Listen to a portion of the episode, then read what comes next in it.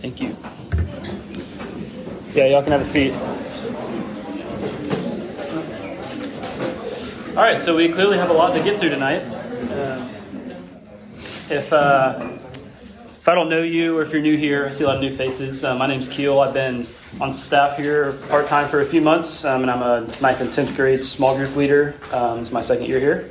Shout out to all my boys. Um, I got a few announcements for us before we start. Um, yeah, appreciate that. Um, got a few announcements for us. So next week we have regular youth, um, same time, same place, just like tonight. Um, and then the next uh, Sunday, December 17th, we have our Christmas party.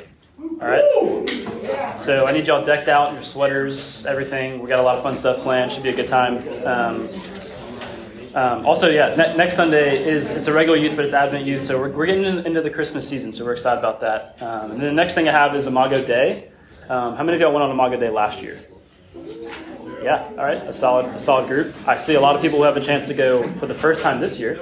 Um, so it's going to be January 26th to 27th, um, so coming up fairly soon. Registration's open.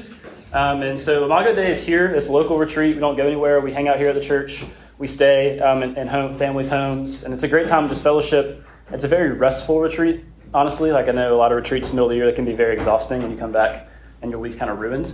um, but this retreat's very restful. We kind of hang out. Um, we do some service projects. We um, have services just like this in the same room. Um, and so we're going to be looking at Imago Dei, which means the image of God. Um, so looking at Genesis um, and, and, creation and seeing that we're all made in the image of God. What does that mean for us? What does it mean for the world? What does it mean for our lives?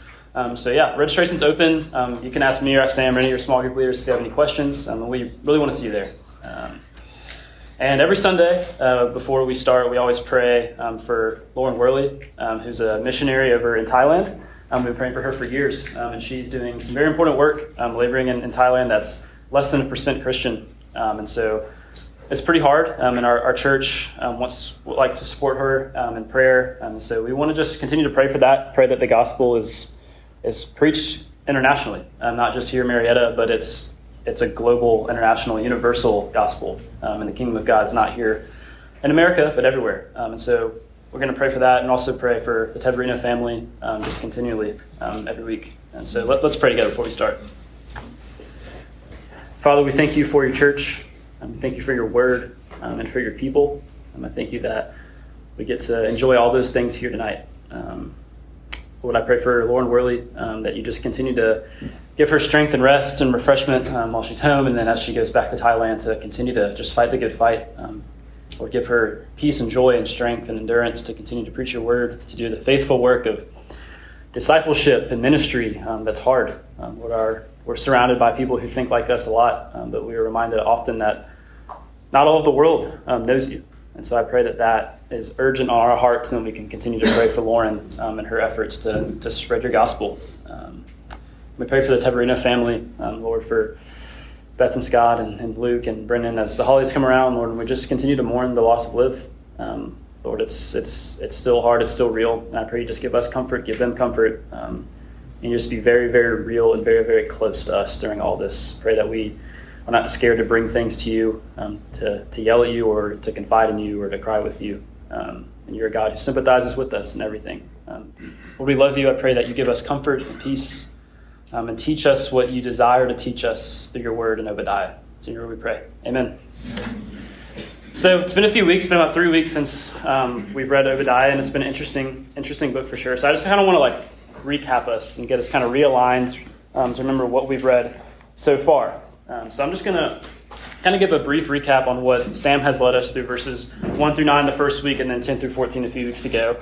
So the first 1 through 9, right, we saw that God brings a sharp word of judgment to, to, to Edom through Obadiah. Remember, Sam used the illustration of those like disgusting little tools they use at the dentist to just scrape the stuff off your teeth. I'm going to the dentist tomorrow, um, and I'm dreading it. Um, and so that that kind of that that sharp word that kind of scrapes is, is what God's doing here to Edom. He's, Edom has been rejected their brother nation Israel. Right? We saw the, the lineage; they all come um, from from Abraham. They're kind of these brother nations, and Israel's being attacked by countries all over.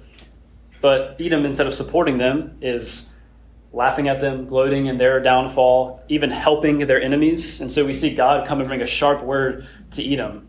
Um, God exposes Edom's pride by removing the things they found safety in, by removing the safety in their other neighboring countries who have bigger armies. Um, and God's just exposing Edom for, for the sin that's in their heart.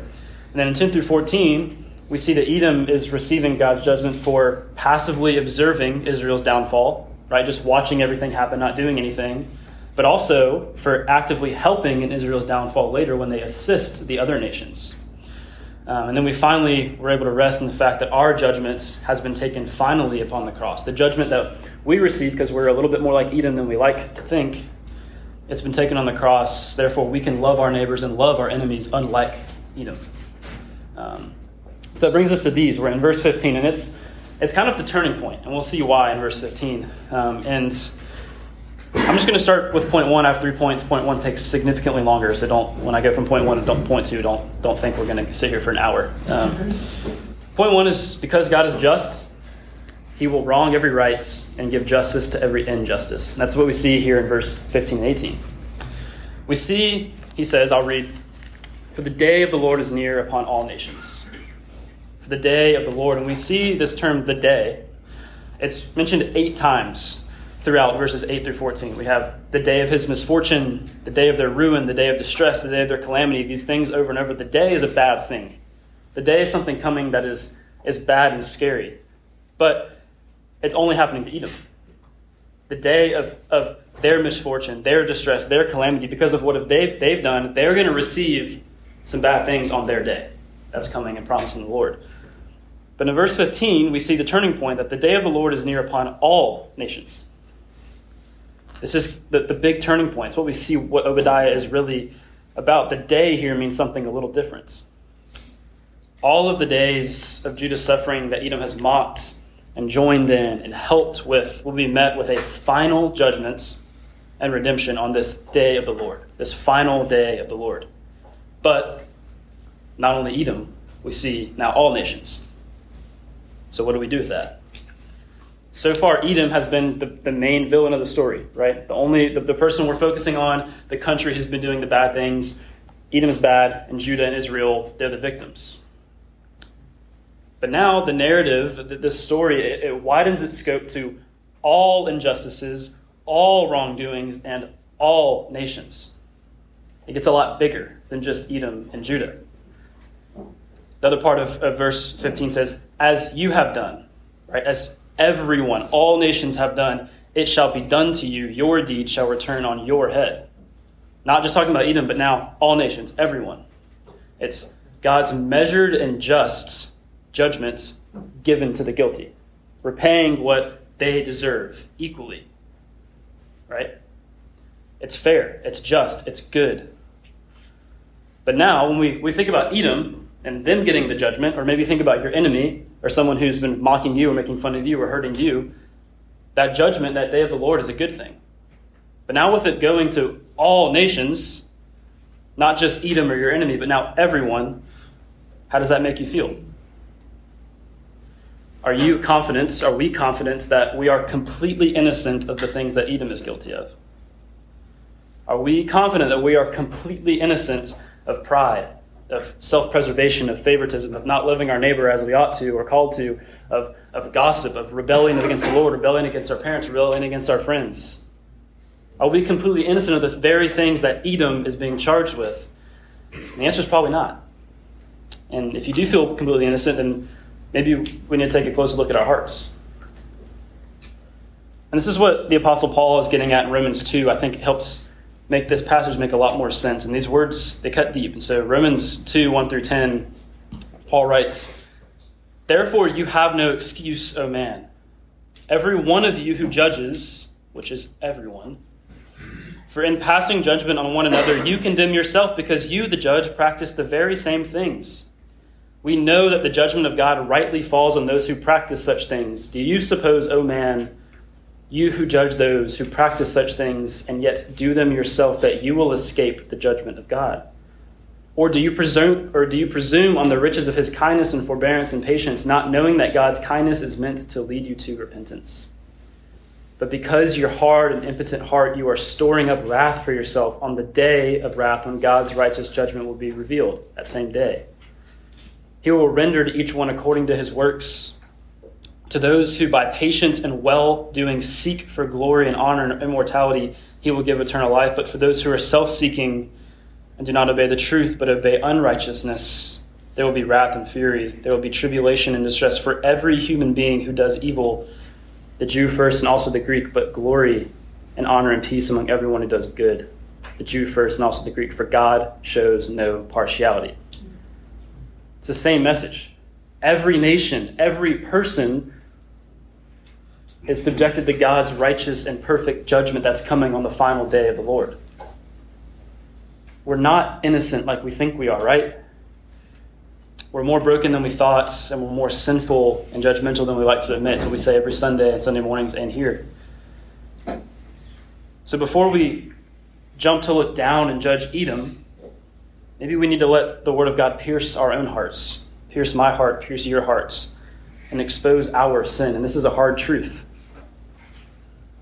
But this is what the writer of Hebrews says when he says the Word of God is living and active, sharper than any two edged sword, piercing to the division of the soul and of spirit, of joints and of marrow, and discerning the thoughts and intentions of the heart. I'm not saying you're as bad as Edom. I'm not saying that you're destroying a nation or that you're completely evil, but we're not completely innocent. There's sin in our hearts. So I played football when I was from 6th to 10th grade. Um, because you can tell I was very aggressively average, um, is what I like to say. Um, but since I played football, it means I was in advanced weight training. I know you can tell, still paying off. Um, every morning, if you were going to Marietta, advanced weight training, at least when I was there, I don't know if it still is, it was every other morning on first block, first period, first thing in the morning. Um, I did not enjoy this. Um, I did not love being yelled at during intense workouts the first thing in the morning, and if you do, more power to you. So, safe to say, I didn't perfectly follow the rules every time. Sometimes, if Coach G, Coach Grudmeyer, if y'all know Coach G, was on the other side of the weight room, uh, my partner and I would kind of just like take a breather and cheat on our sets a little bit. I know, I know. Um, but when Coach G would walk our way, like you know the walk he has, um, if you don't, it's, it, it's kind of an intimidating fast walk. Um, you would have thought I was training for the Olympics. I was slinging weight, and I was like, I was getting depth on my squats. I was getting good form, everything. Um, because look, I love Coach G. He's a great man. He was at our wedding. He's good friends with Ellie's family. Um, he's an, he's an awesome man. But if you know Coach G, he's a little intimidating. Um, he can be a little harsh in a good way. Um, and so I didn't give all of my effort, but when I knew he was looking, I did. And I was pretty much only trying because I was scared of getting embarrassed or yelled at by Coach G. But this is not how I want you to feel about God. It's not how your leaders want you to feel about God. And this is not what the book Obadiah is teaching you to feel about God.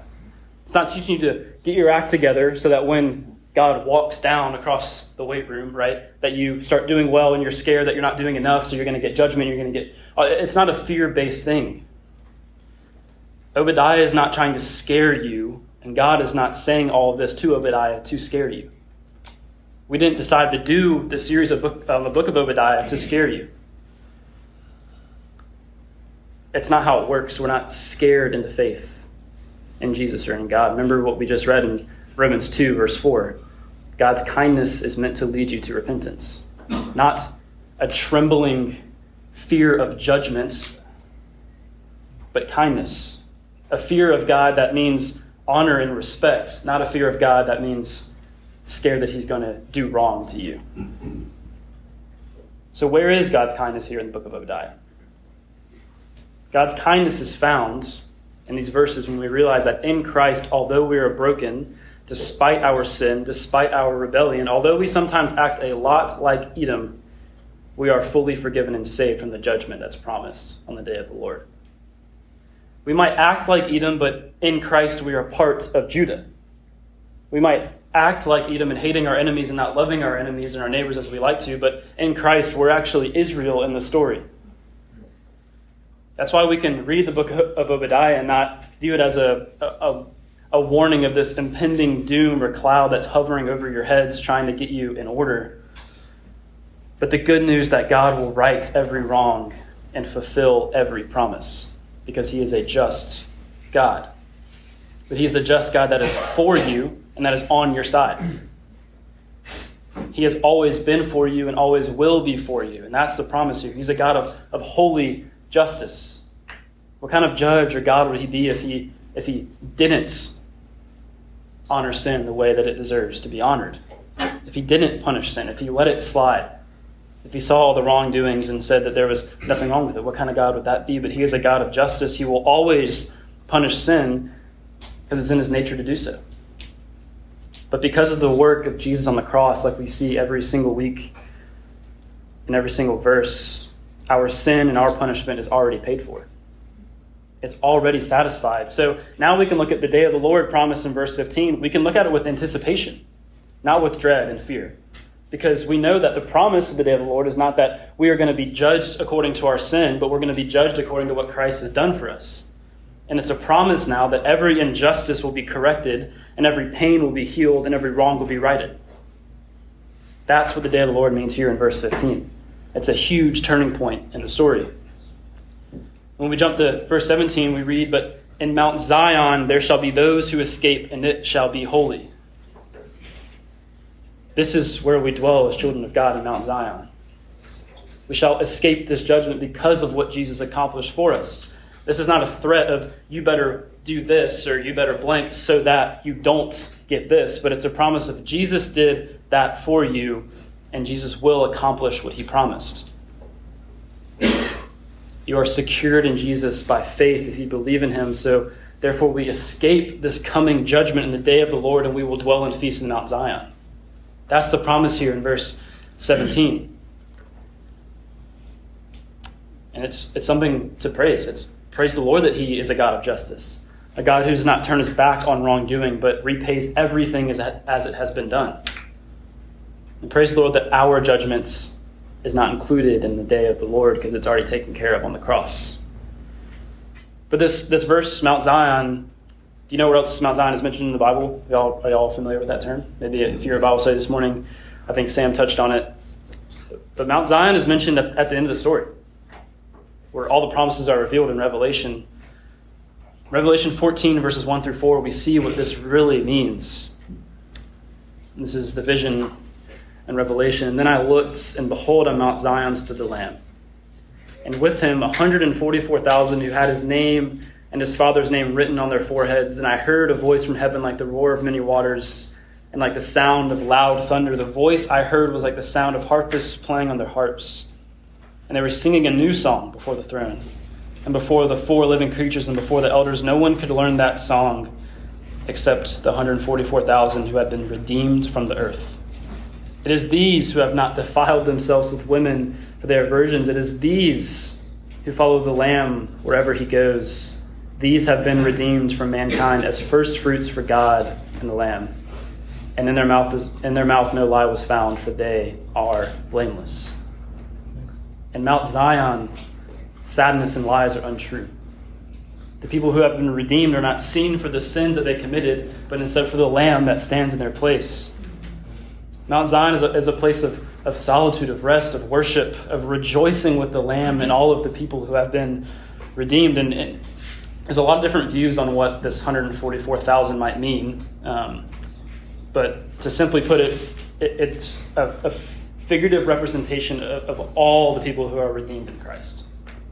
It means if, if you are in Christ, if you have faith in Christ, and you are his child, his son or his daughter, then you will be in Mount Zion. You are represented in that figurative number. It's not just 144,000 people that are in heaven. Just get that clear. Notice the language of first fruits. First fruits, God, people who God cherishes and loves First fruits whom God loves enough to send his Son to save them from judgment, but also to redeem them to eternal life and joy. You escape judgment in Mount Zion, but also enjoy life there as well. That brings us to our, our second point, and we'll get through these quickly. Because God is good and God is love, he will restore everything that has been broken. after verse 18, when, when you notice when Josie was reading, there's these three verses, 19 through 21, that got tagged on that are kind of goofy. And I'm sorry, Josie, you had to read those.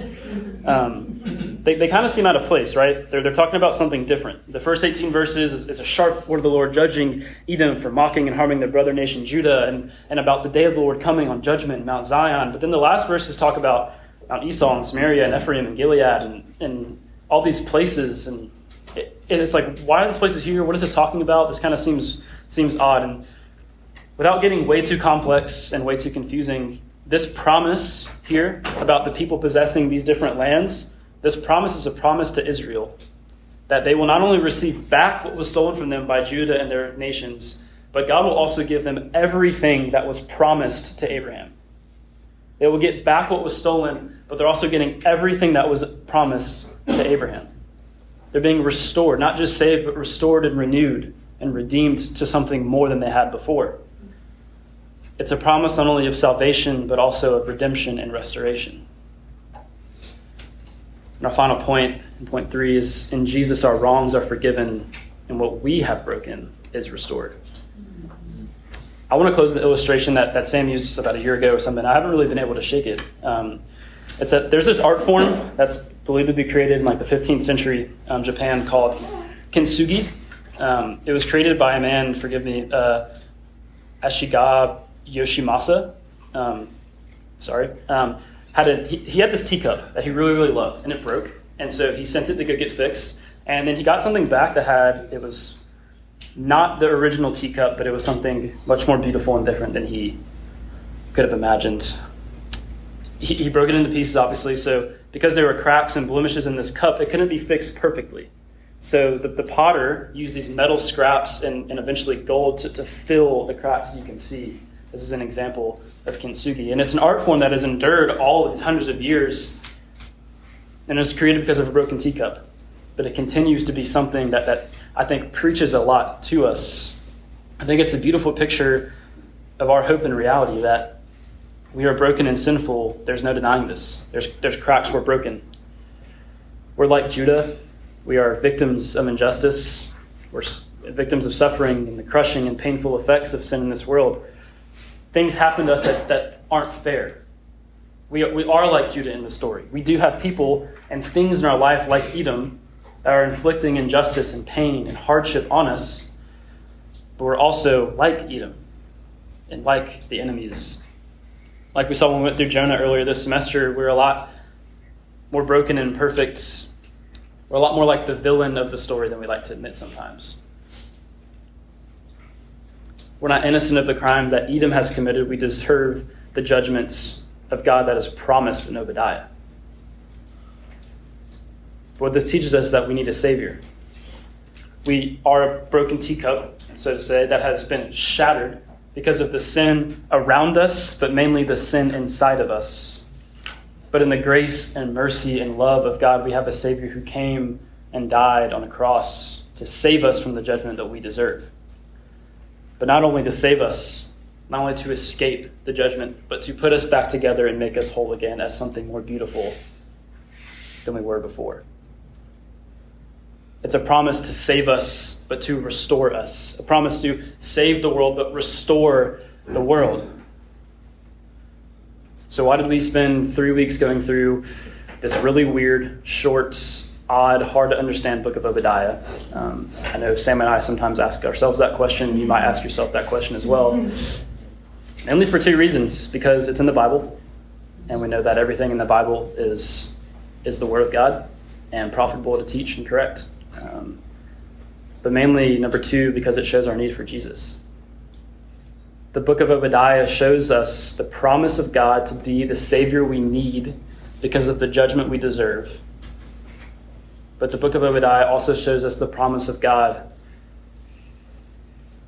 that is the hope that all will be redeemed better than it was before in Christ Jesus on the day of the Lord. Let's pray. Jesus, we thank you for your word. We thank you for the way that it is harsh and sharp but we thank you for the ways that it is all the more comforting and life giving. Um, we thank you for being a God who loves us enough to show us our weakness, a God who is just and holy, who will not let sin go unpunished. Lord, that includes the sin in our hearts, but it also includes the sin of this world. Lord, death and, and, and, and suffering and, and pain that this world inflicts on us will be made new. Lord, we thank you that you are a loving God who does not only judge, but also sends his Son to forgive. I pray that we can continue to put our faith in Jesus every day with gratitude that we are not like Edom, who has this impending doom of judgment coming on them, but we can look forward to the judgment with hope because you are for us. And we have Christ on our side. But I pray that we can worship you now, we can worship you this week. Pray for small groups that we can continue to unpack the word in ways that I was not able to, um, in ways that, that you choose to. Um, yeah, Lord, we love you and trust you, and we worship you always. To your name we pray. Amen.